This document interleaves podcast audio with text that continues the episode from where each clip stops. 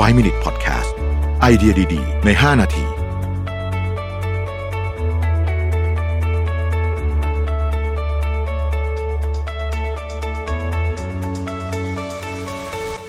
สวัสดีครับ 5 minutes นะครับ อันนี้เป็นตอนสุดท้ายของหนังสือ Dave Trot แล้วนะครับ เล่าเรื่องที่เกี่ยวข้องกับเหตุการณ์หนึ่งที่สหรัฐอเมริกา นะครับเป็นเหตุการณ์เกี่ยวกับรถ Ford Pinto นะครับใครที่ติดตามข่าววงการรถยนต์น่าจะพอนึกออกผมจะเล่าเรื่องอะไรนะฮะคือ Ford Pinto เนี่ยมีดีไซน์ฟลอร์หรือว่าการออกแบบที่ผิดพลาดอยู่อันหนึ่งคือถ้าเกิดใครมาชนท้ายผมไม่มีโอกาสที่ทางน้ำมันจะติดไฟได้นะครับในปี 1978เนี่ยมี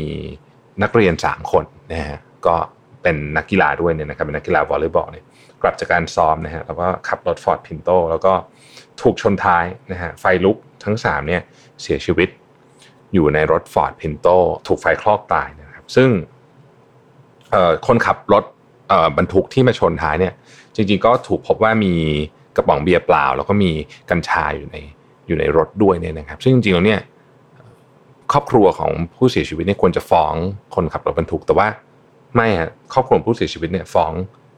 Ford Motor เหตุผลที่ฟ้อง Ford Motor เขาพบว่าเหตุการณ์นี้ Ford รู้อยู่แล้วว่า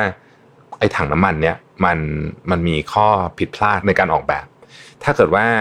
รถถูกชนท้ายแรงๆเนี่ยมีโอกาสที่จะไฟลุกไหม้ได้นะครับ แต่ประเด็นมันอยู่ตรงนี้ฮะการที่จะแก้หรือว่า recall รถกลับมาเนี่ยนะแล้วเพื่อเปลี่ยนไอ้ชิ้นส่วนชิ้นนี้ชิ้นชิ้นส่วนชิ้นนี้เนี่ยมีมูลค่าเพียงแค่ 11 เหรียญเท่านั้นเองนะฮะคำถามก็คือว่าไอ้อย่างนี้ฟอร์ดก็น่าจะแพ้ถูกไหมถูกฟ้องไม่ฮะฟอร์ดเนี่ย โต้แย้งแล้วก็บอกว่า ไอการตัดสินใจที่จะไม่แก้ไขเรื่องนี้เนี่ย มันอยู่บนพื้นฐานของการวิเคราะห์ risk benefit analysis นะครับกฎหมายสหรัฐอเมริกา ผมว่าผมกฎหมายข้อนี้เป็นกฎหมายที่แปลกจริงๆนะกฎหมายสหรัฐอเมริกาเนี่ยบอกว่า ถ้าเกิดว่ามีการต้องแก้ไขอะไรสักอย่างหนึ่งเนี่ยของบริษัทลักษณะแบบนี้เนี่ยต้นทุนของอการแก้ไขเนี่ยนะมันมากกว่าต้นทุนของ ความเสียหายต่อสาธารณะเนี่ยไม่ต้องแก้ก็ได้นะครับนั่นคือสิ่งที่ฟอร์ดใช้เป็นการคล้ายๆกับว่าเป็นข้อโต้แย้งหรือว่าข้อต่อสู้นะฮะฟอร์ดอธิบายแบบนี้ครับบอกว่าการแก้ไอตัวถังน้ำมันเนี่ยนะครับ เสียเงิน 11เหรียญต่อคันนะฮะเสียเงิน11เหรียญต่อคันนะครับแต่เขาไม่รู้ว่ามันอยู่ในรถ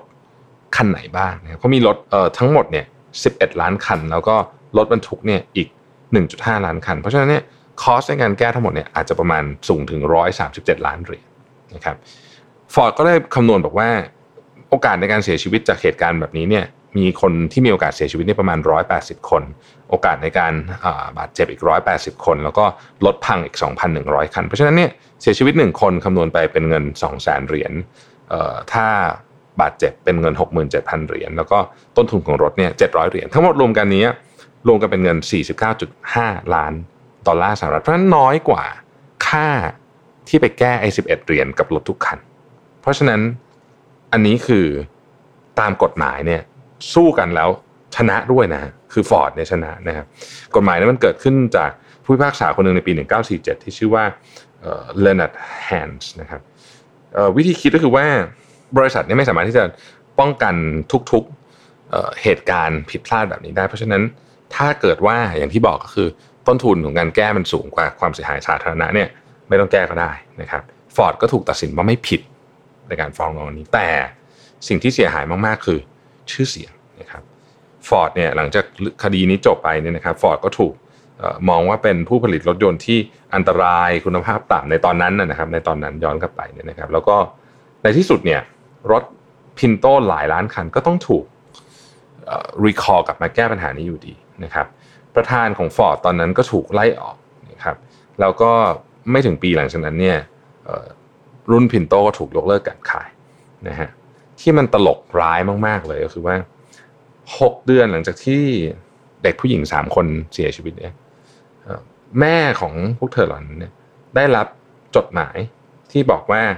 ให้เอารถฟอร์ดกลับมาที่ศูนย์เพื่อที่จะซ่อม ชิ้นส่วนที่มีมูลค่า 11 เหรียญนี้ คือคนส่งจดหมายส่งไปหา ครอบครัวผู้ตายด้วยนะครับ นี่ก็เป็นนะเป็นบทสรุปนะฮะของ Dave Trot แล้วก็ The Power of Ignorance นะครับหนังสือที่ต้องติดลิสต์หนังสือแนะนำของผมในปีนี้อย่างแน่นอนนะครับ ขอบคุณทุกท่านที่ติดตาม 5 minutes นะครับ แล้วพรุ่งนี้เราพบกับซีรีส์ใหม่ 99 problems ครับ สวัสดีครับ 5 Minute Podcast